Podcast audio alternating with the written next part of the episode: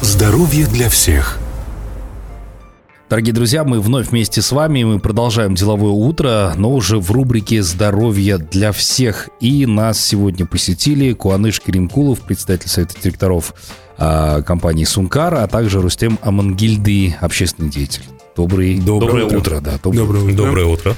А, спасибо, что пришли. У нас сегодня очень интересная тема – сервисная медицина. Я думаю, что в первой части мы как раз-таки об этом поговорим, а уже чуть позже про вторую часть. Итак, сервисная медицина, то есть право пациента на выбор поликлиники, стационара врача там и так далее, да, то есть как это должно работать на самом деле? Позвольте а, поделиться мнением а, потребителя этих услуг, как человека, который вот, ну, буквально на собственной шкуре столкнулся угу. с несовершенством существующей системы и, и со своими предложениями, основанными на, на этих наблюдениях. Знаете, есть такой интересный, ну, глупый анекдот о том, что Земля была плоская, с одной стороны динозавры, с другой люди. Вот динозавров ударил метеорит, они оказались внутри, а люди оказались снаружи. Говорят, а почему люди-то не улетели? А они были прикреплены к поликлиникам. Понимаете? И вот это вот э, а, прикрепленные к поликлиникам, насколько, насколько эффективна эта система и насколько она хорошо работает. Я столкнулся с ситуацией буквально в августе этого года. У меня заболели близкие мне люди – но так оказалось, что они были прописаны в районе, угу. в Алматинской области, в пригороде, в Карасайском районе, а прикреплены были как раз э, ранее к 16-й поликлинике Алматы, в городской поликлинике. И вот поскольку они были прикреплены в городе, а между областью и городом, оказывается, существуют разные медицинские информационные системы, так называемые МИСы, а люди, медики из Карасайской больницы просто не могли ничего сделать. То есть мы не можем вас взять, мы не можем лечить. Даже скорая помощь предлагала в лучшем случае доехать до фильтра. То есть в этом случае мы с трудом решили свои проблемы, решили за счет того, что сделали ряд анализов самостоятельно, и только после получения подтверждения этих анализов, да, с нами стала, стала работать районная э, больница. То есть сначала бумажка, потом здоровье.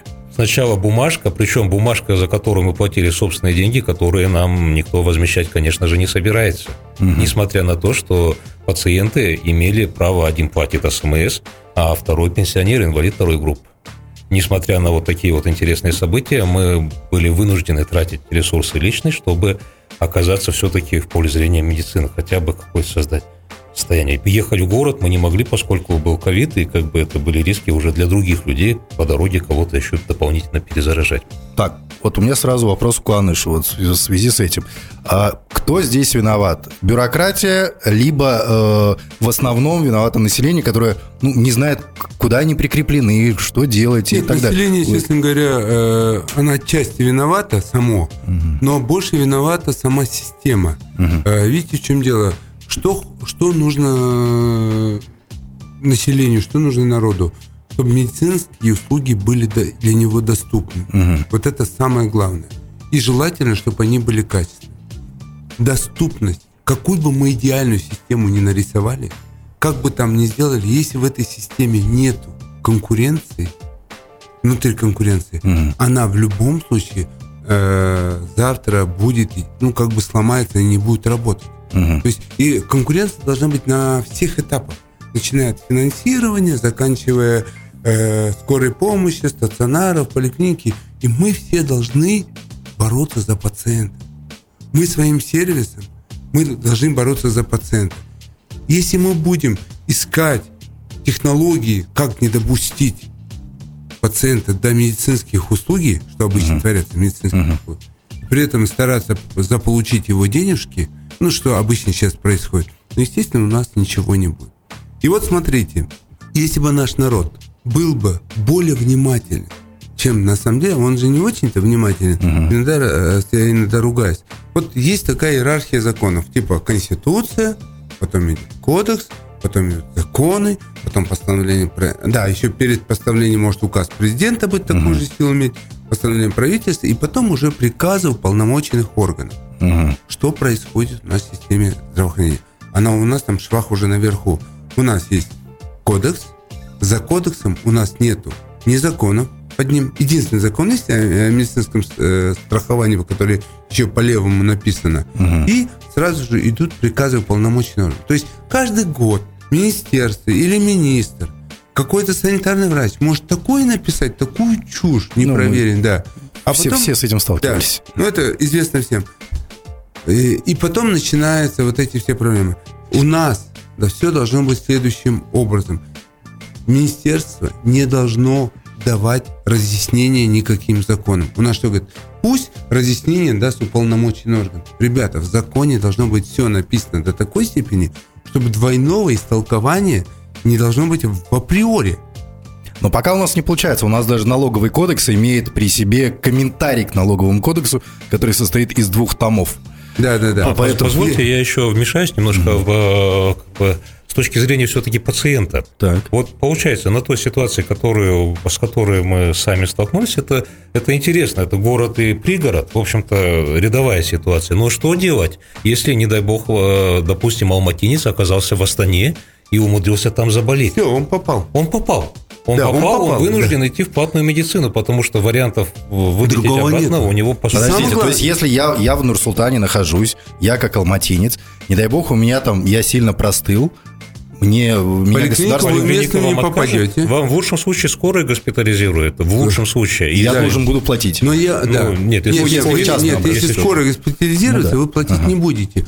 Но есть, э, но э, госпитализация требует только особо тяжелые состояния вы должны понимать, и этих состояний, ну, не более 5-7% от тех, которые нуждаются. Основная масса должна лечиться в поликлиниках у своих врачей.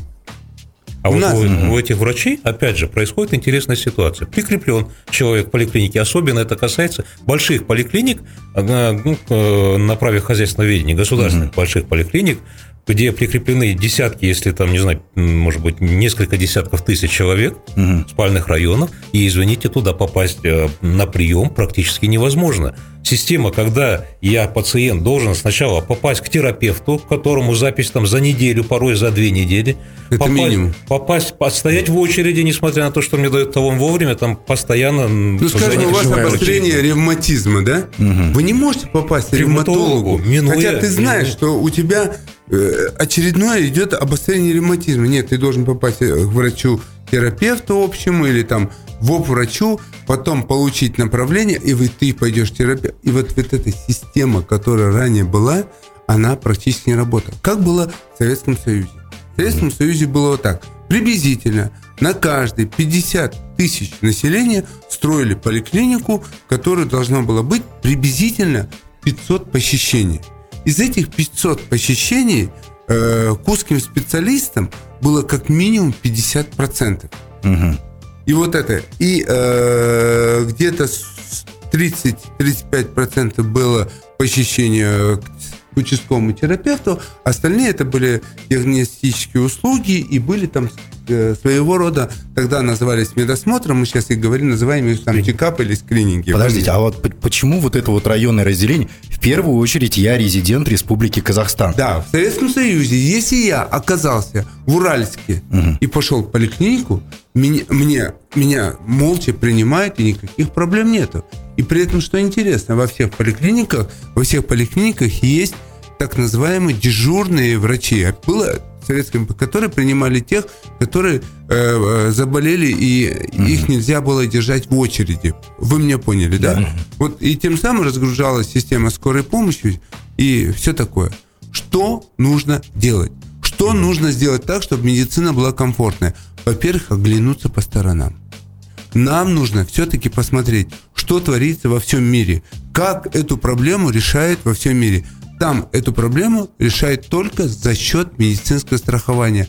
И смотрите, не принудительного, а добровольного, обязательного. Видите, это интересно, добровольное и обязательное. обязательно. То есть в чем обязательность, что вы должны откладывать деньги на свое здоровье, а, это обязательность, а добровольность вы можете выбирать те медицинские организации, типа страховые компании или больничные кассы, и э, уже сам там прикрепляйтесь. И вот здесь что такое? Например, э, возьмем скажем, э, такой небольшой город, ой, страну, как Израиль, ну там 7-8 да. миллионов, очень похоже, где классная... Одна из лучших медицин в мире.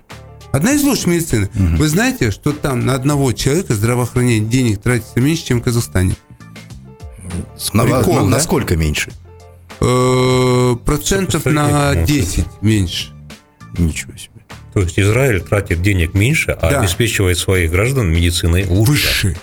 Ну, мы тут недавно узнали, что Казахстан входит в топ-10, кажется, стран, которые спонсируют спорт. Мы там Великобританию еще кого-то обошли. Поэтому я тут не удивлен даже.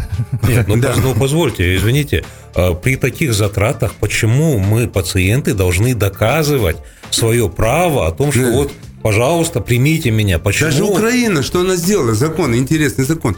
Куда пациент пошел, за ним пошли деньги. И это нормально. Вот, и это ключевая, ключевая мысль, которую вот мы как пациенты видим. Ребята, извините, мне не интересна ваша система прикрепления. Почему она показывает свою несостоятельность? Не дай бог с этим столкнуться, когда вас тупо футболят и говорят, ну вы же еще не умираете, ну вызывайте скорую. А скорая говорит, вы же еще не умираете, я не могу вас везти в больницу. Так что мне, умереть для того, чтобы меня Что-то нач- нач- начали лечить, если не дай бог я вдруг оказался где-то ну, далеко Слушайте, от места ну, прикрепления. Мы же тогда понимаем, да, что есть различные там поликлиники. Где-то лечат лучше, где-то специалисты лучше. И если будет вот это вот свободное прикрепление, но в одной поликлинике будет тысяча пациентов, а в другой два. Ну так Вот извините, вот пусть, распределить. пусть там, где два, пусть они работают над своим менеджментом.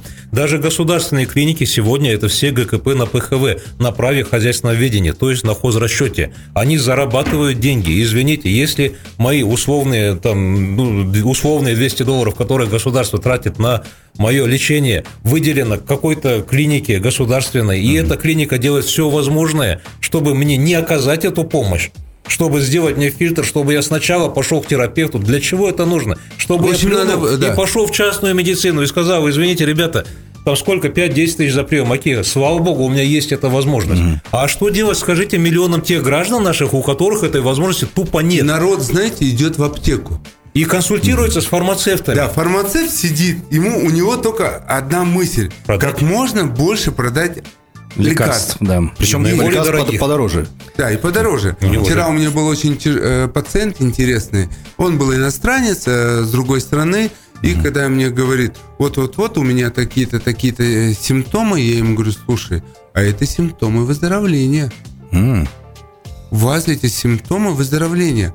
Вы, у вас желтуха, а желтуха это симптом выздоровления. Вам не нужно. Вам, наверное, у вас желтуха, вот я, я говорю, у вас чуть-чуть шафрановый цвет уже пошел. Э, не просто желтый, а такой шаф. Скорее всего, вы уже выздоровели дней 5-6 назад. Вы вам стало легче. Да, стало мне легче, но я пожелтел. Что мне делать? Я говорю, ничего. Приходите через три недели, мы еще раз посмотрим биохимию, а, а то, что у вас анализы показывают так вам. И э, доктор, э, пациент был просто удивленный, так говорит, а что я должен заплатить? Ничего. Слушайте, Вы у ну нас у нас, прикреплены? естественно, Да, до, вы- до свидания. И вот смотрите, э, что я хотел донести. Все люди, вот то, что происходит, бардак здравоохранения, к этому относится достаточно, все население относится с большим равнодушием. Но когда первый родственник попадает, скажем, с таким заболеванием, как онкология, все, начинается проблема. Медицинские э, на сегодня вот одна из самых маркеров здравоохранения является онкология. Я когда кому говорю, многие даже не говорят, чем больше онкологических больных в нашей стране, тем лучше онкология. Потому что они просто-навсего на зло нам всем не умирают.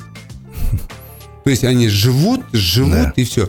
То есть я считаю, что маркером здравоохранения, первым маркером должно быть количество онкологических больных. Это, потому что на самом деле кто-то сказал, говорит, рано или поздно мы все умрем от онкологии, просто многие до онкологии не, не доживают доживают, э, по, по тем или другим причинам. Так вот, если мы э, сделаем таким образом, пациент пошел, за ним пошли деньги, вот это первое правило.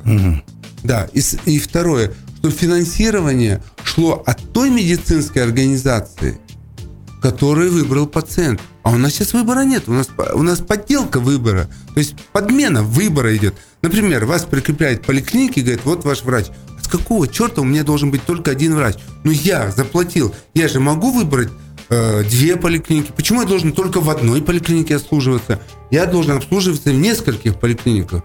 Нет, и это право вашего свободного выбора. да, вот, вот, простите, например, да, это- в одной нормально. поликлинике не бывает, что э, нету практически поликлиники, где есть все специалисты. Высокого класса, Да, нужного да. класса. Или даже узкого, пусть даже среднего класса. Вот, например, мне нужен специалист-сомнолог. Да в какой поликлинике он есть? Да нету. Но я бы куда бы ни пошел к этому специалисту, за мной должны пойти деньги, и если не полностью, но хотя бы частично оплатить или пропорционально, образом. да. Вот э, как-то сделали так, я вот был в Китае, но не знаю, как сейчас там, но в то время, когда я был в Китае в 2000-х годах, там э, пациенты э, оплачивали, потом страховая компания возвращала им деньги. И при этом возвращала прямо э, через полторы-два, пол, через полтора-два метра. То есть это в этом окне они оплачивали, а с другого окна им возвращались. А, то есть, то есть сразу же? Сразу же.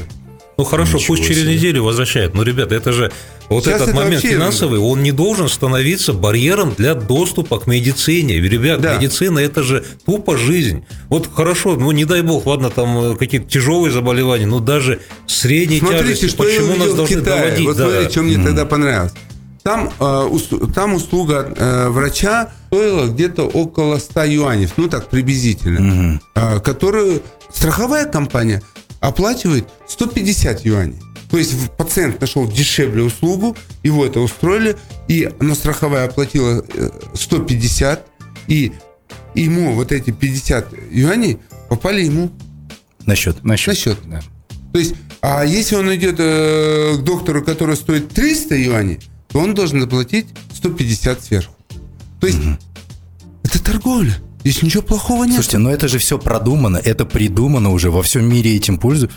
Да, а у нас министерство не да. ездит в Китай. Я вам говорю, что? Министерство сейчас, раз, а, на самом деле, я видел недавно документ, а, Министерство вводит сейчас э, право сооплаты, то есть, условно, если на лечение ну, условного гриппа государство выделяет тысячу тенге, а я пошел к врачу за 2000, то вот, mm. вот эту тысячу, как бы, ну, я могу доплатить, а тысячу заплатит это, государство. Субсидирование здоровья населения. Но это, это еще только вилами, только, по воде. вилами по воде. На практике, как это будет, мы не знаем. Возможно, коснется только лекарств. Возможно, чего-то еще. Но ключевой посыл, вот, вот мой ключевой посыл, с чем я столкнулся сам, и я думаю, миллионы казахстанцев в эту ситуацию, не дай бог, попадут, они поймут, о чем я, и разделят мои убеждения. Ребята, почему меня крепят с моего там где-то, я должен получать все в одном месте, если мне там тупо не нравится. Да. Почему я не могу голосовать ногами и рублем? Ну, тенге. Да. Почему да. я не могу голосовать тенге? Если мне нравится клиника, где есть мне нужный специалист, я прошел к этому специалисту, угу. оплатите этому специалисту. Зачем вы платите тому, который да. ничего для меня не сделал? Вот именно, смотрите, он пришел, он должен выбирать не только клинику, еще и врача пошел в эту клинику, оплатили тому врачу, пошли. То есть деньги должны идти за пациентом. Вот что на самом деле происходит. Когда мы берем приказ Минздрава, угу. свежий приказ прошлого года, который вступил в январе этого года, если я оказываю помощь пациенту с ОГУ-БМП, я обязан дать гарантию, вот что интересно, внимательно, что я с оплату брать не буду. Вы представляете, одной рукой он говорит, что можете с оплату сделать, а вот здесь и, и самое главное, это в Адлет идете, и эта статья стоит. Это интересно. Вообще противоречие вот этих вот приказов МЗ, противоречие их кодексу, противоречие их другим нормативно-правовым актам. Извините, там... А там знаете, в чем причина во всем? Угу. Отсутствие, я все время говорю, отсутствие корпоративного управления. Если в Минздраве были люди, которые заботились, стояли наверху, менеджмент стоял, заботился о народе, а министр был исполнительным органом, его подчинения были исполнительным органом, а не стратегическим. Вы посмотрите, в чем кодексе написано Минздрав стратегический орган. Да вы что, ребят? С это... какого? С какого? Зачем? Для чего? Он сам себе начальник, он сам пишет под себя кодекс здоровья. Вот эти все проблемы с кодексом, которые критиковали. Проблема все, в кодексе. Потому что его писал да. Минздрав, писал под себя, под свое видение. Ребята, ну мы же видим, что это не работает. Если бы это работало, наверное, всех бы нас все устраивало, и да. таких проблем бы не было. Здоровье для всех. Когда все поняли, что соберутся огромное количество людей – некоторая часть организаторов э, кода э, там набрали огромных хайповщиков. И мы увидели, что даже те люди, которые должны прийти на кодекс, ой, на этот митинг, они не понимали сущности чего, в чем, где кодекс противоречит. И, естественно, мы отошли. Понятно, а, но они по привычке пришли, и угу. большого хайпа у них не получилось. Там были несколько организаторов, и это, мы говорю, кодекс нужно менять он должен э, стать иерархической системой. Вначале кодекс, где общие вопросы открываются, потом должны быть законы, под законами должны быть небольшие постановления правительства для того, чтобы кооперацию с другими законодательными mm-hmm. акциями сделать. И приказов Минздрава практически не должно быть.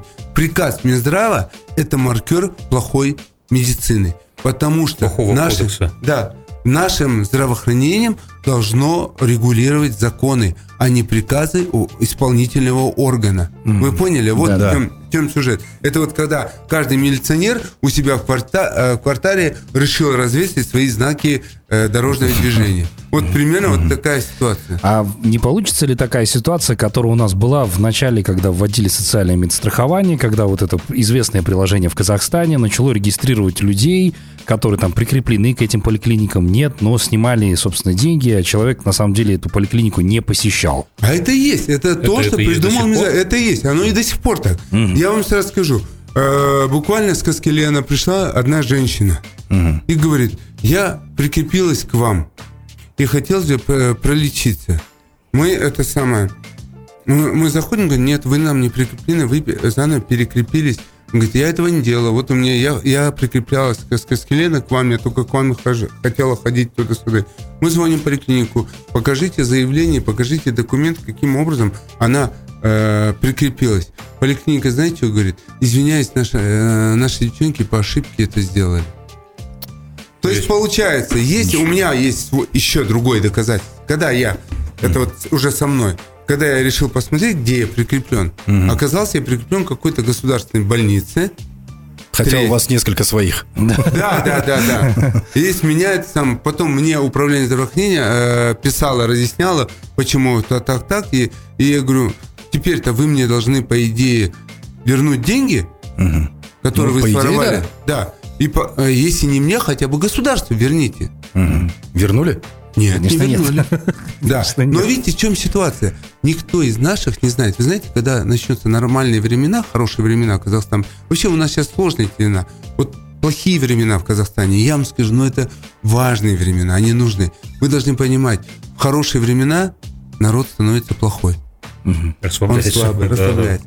А вот в те времена, когда у нас плохие законы, плохие условия жизни, народ становится крепче, лучше. Я наде- надежде на то, что вот эти плохие времена как можно дольше продлятся.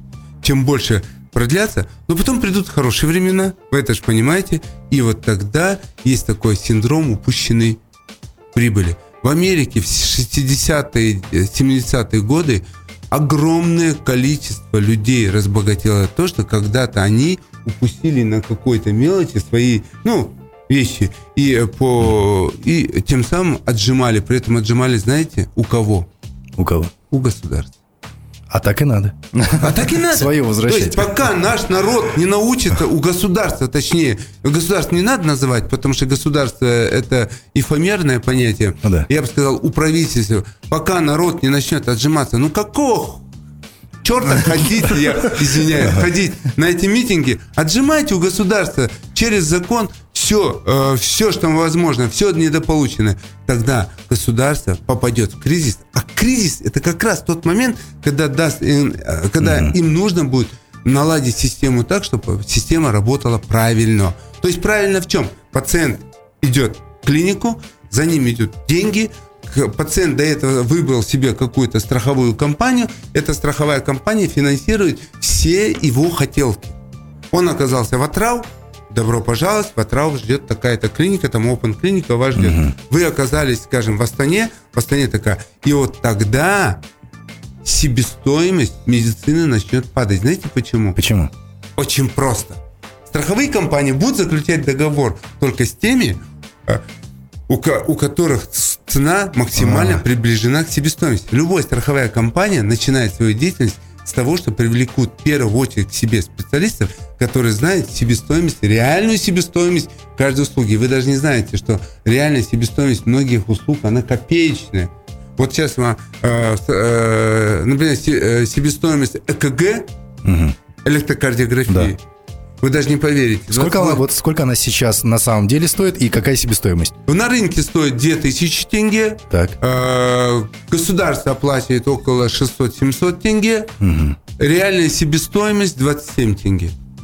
Э, Медицина одна из самых спекулятивных отраслей мира. Это получается почти Да. в сто раз, что ли? Ну Не, и не при этом, раз, а ну, прошу 20 обратить внимание, это очень закрытый, очень непростой рынок. Для того, чтобы организовать поликлинику на те же самые 50 тысяч посетителей, извините, это просто так у вас ничего не получится, не дадут вам выиграть Но- тендер, чтобы вы могли обслуживать. И мы здесь Ну да, забыли о главном ключевом продукте здравоохранения. Это здоровая нация. По сути Не-не-не, дела, все сейчас... вы же- ошибаетесь. А какой Это- продукт? Вы ошибаетесь.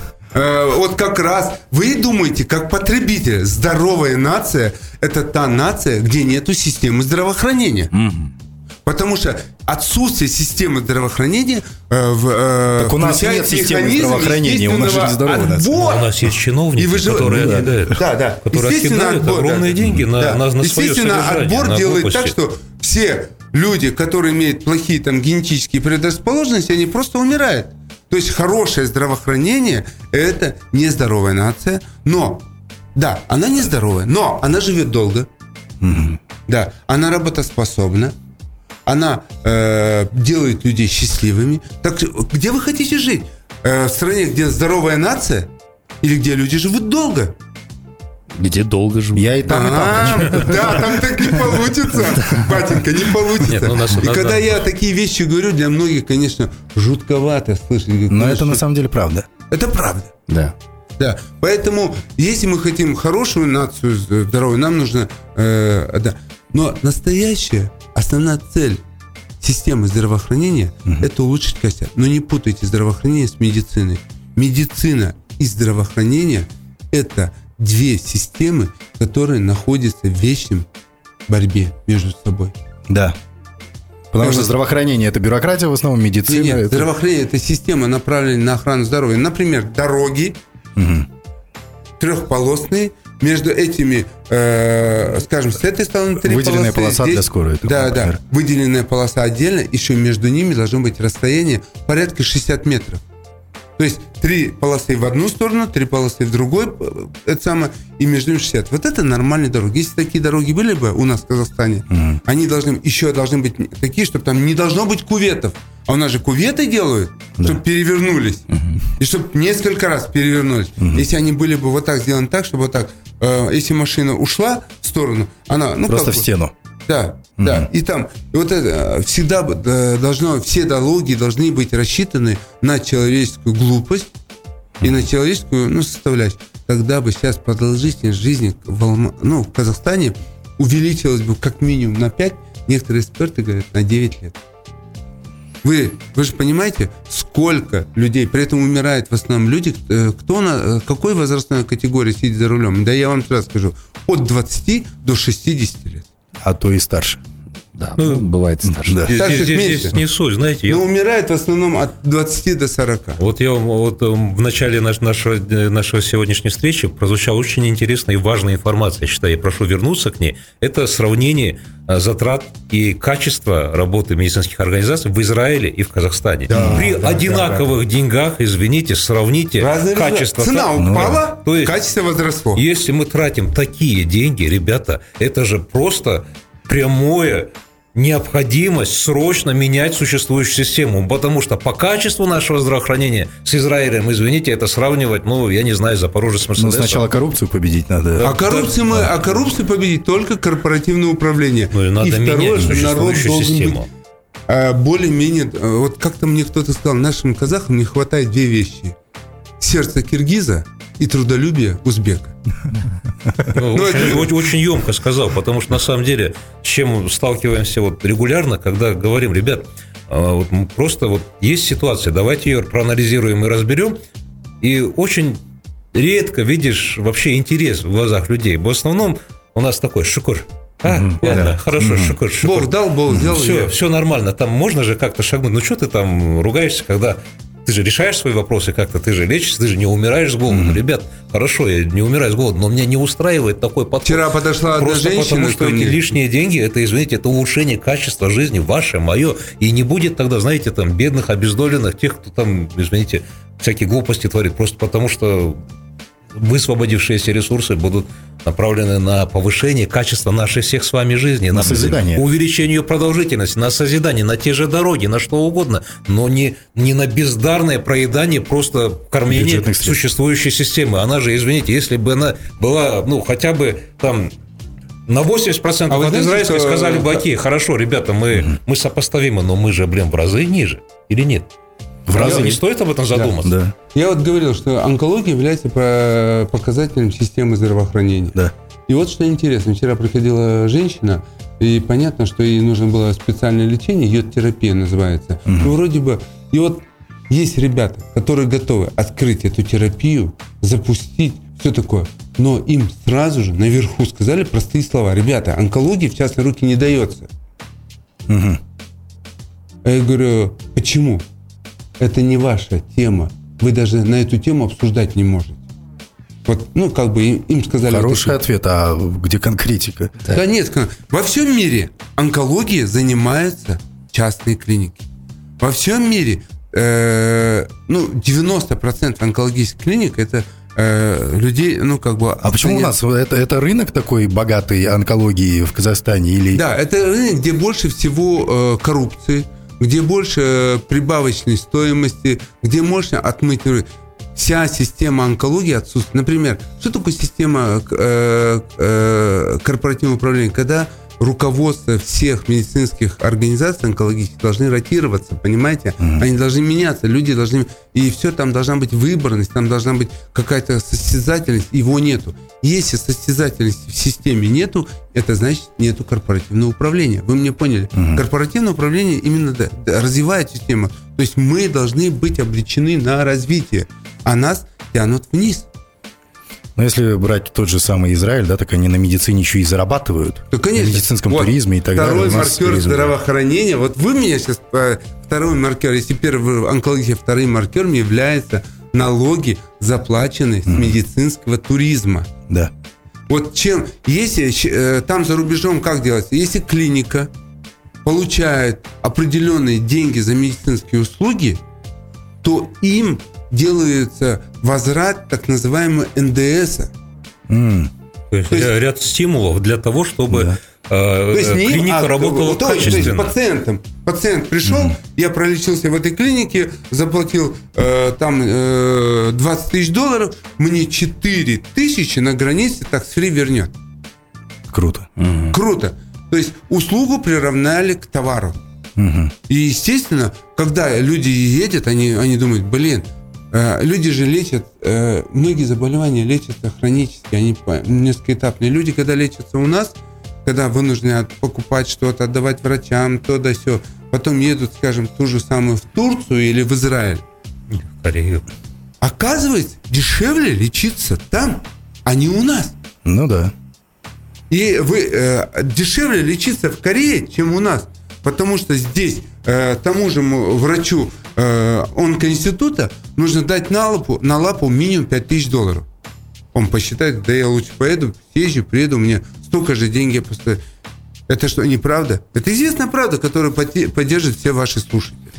А, такой вопрос. А, Когда нам, собственно, примерно, по вашим прогнозам, ожидать подобных изменений, когда мы дождемся того, что происходит в Израиле? Или это, в принципе, нереально, потому что мы сегодня ворох проблем подняли, я так смотрю, мне кажется, Ну, давайте вот нет. смотрите.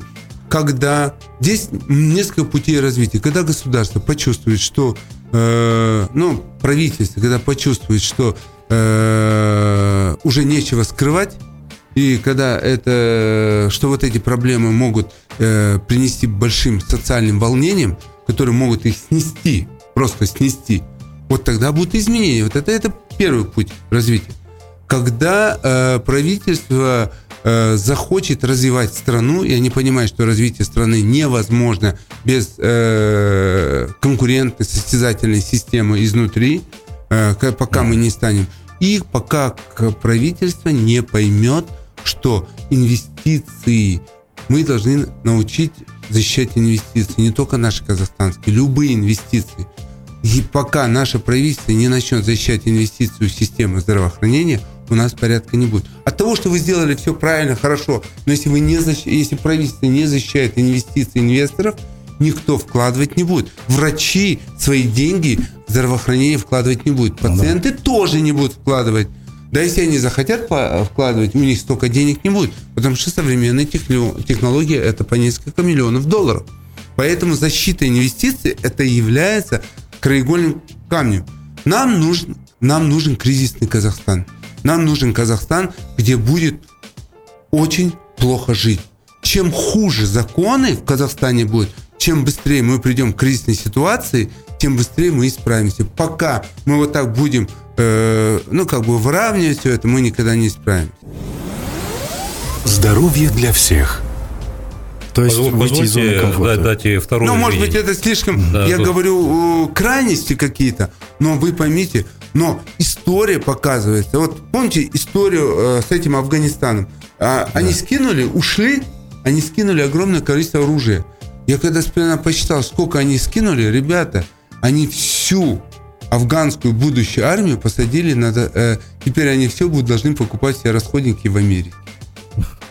То есть, а сервис э, военной техники стоит два с половиной раза дешевле, чем, э, ой, стоимость, э, чем сервис два с половиной раза дешевле. То есть они все вложенные деньги в Афганистан, это троекратно, практически троекратно вернется в Америку. А, вот смотрите, так. интересно. Классно? А, я вижу, знаете, два пути на самом деле: революционный и эволюционный. Угу. То есть, если такой вот да, действительно да, да, да. довести ситуацию до кризиса, когда люди, это будет когда, когда люди выйдут на площади с кирпичами, это плохо, потому что конечно никто потому этого не что, хочет. Ну, на самом деле, ну, достанется всем, попадут все, и придется строить многое с нуля. Действительно, а, возможно, это быстрое решение, но это одно решение. А второе решение, оно эволюционное. А эволюционное тогда, когда наш народ, наши сограждане, наконец поймут, что они вправе требовать от государства... Образовательный ценз должен подняться. Они должны понять одно. Их будущее, судьба их родителей, да, детей, да. близких зависит от них самих.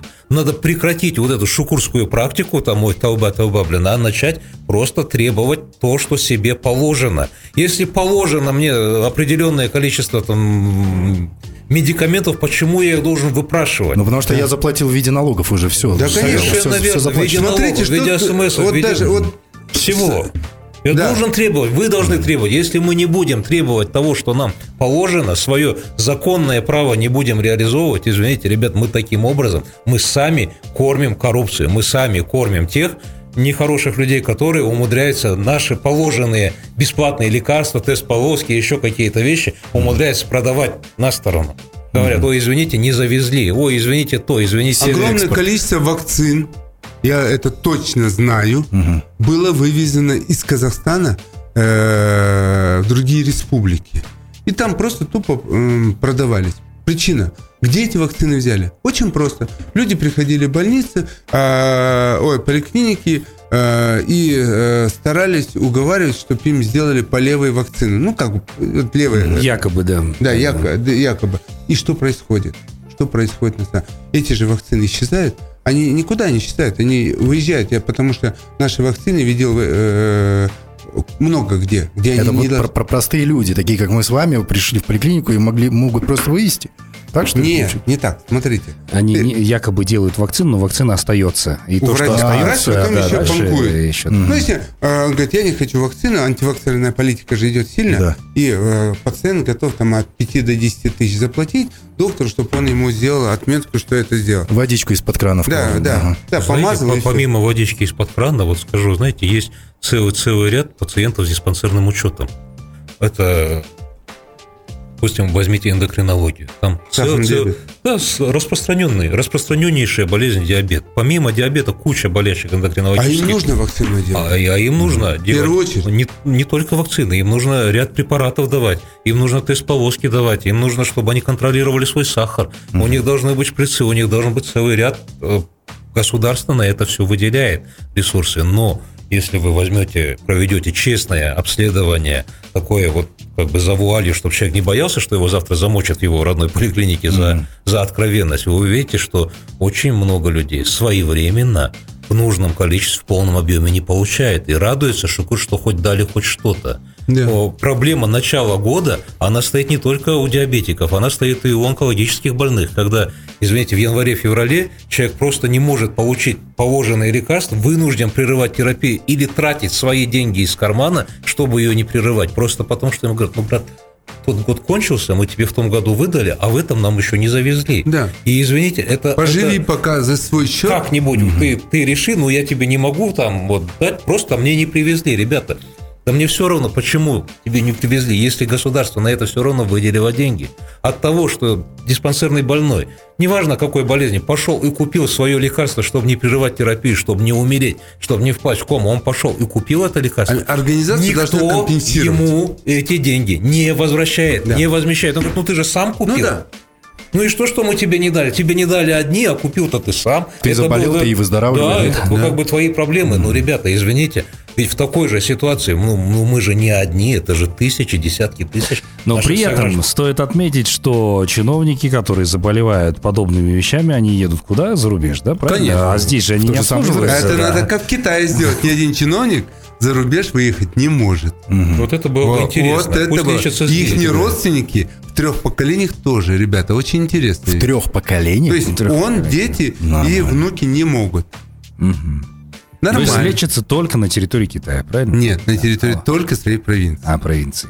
Даже так. Даже Да. так. Никуда ты не денешься, влюбишься и женишься. Куда ты не... Ты будешь вынужден любить свою родину. Надо принуждать народ к любить свою родину. Вообще Другого- чиновник, вообще в моем понимании чиновник, это не, не какое-то место по блату, за которое еще заплатить надо. Это, знаете, это своего рода призвание Да. служить народу, не собственному карману. И у а- него должна быть а у такая него огромная общественная Я составляющая. Я бы вот здесь, Куаныш, ва- ва- вас поправил бы. Надо принуждать не народ любить свою родину, а чиновников любить свою родину вот такими же мерами, как в Китае. Это в первую очередь, скорее ну, всего, Мне да. кажется, очень многие, вот сегодня очень многих чиновников надо просто попросить оставить э, кресло и больше не возвращаться в государственную службу. Так будет лучше Так оплачено уже все. Как это? Извини- А ты, извини- э, ну, извините, Вы антиинвестиционную политику чиновников. Каждый чиновник инвестировал э, свою должность. Извините, Только ну, Не каждый, но, но- но большинство, возможно, да. Ну, извините, у, у него также есть риски, что в один момент он может оказаться совсем в нехорошем месте, и совсем с не теми людьми, с которыми можно там о чем-то разговаривать и о чем-то договариваться. Нет, нет, нет, нет. Это, это надежный, поставленный на рельсы бизнес. Потому Да. что я, как мне сказал, э, я г- один из моих знакомых, я, говорит, заносил, меня потом попросили, но он остался мне должен, и он мне обязательно организует новую должность. Так как я свои инвестиции еще не вернул. Должность в долг. Должность долг. Инвестируем в будущее. А, Мы сильно перебрали, на самом деле, по времени. Поэтому интересно, очень было интересно, да. Спасибо большое, что к нам пришли. Я надеюсь, что это все-таки сдвинется с мертвой точки. Мы не раз еще с вами встретимся, обсудим это дело. Точно. Спасибо большое. Большое спасибо. Спасибо. А мы с вами прощаемся. Оставайтесь на волне бизнес ФМ. До новых встреч в эфире. Здоровье для всех.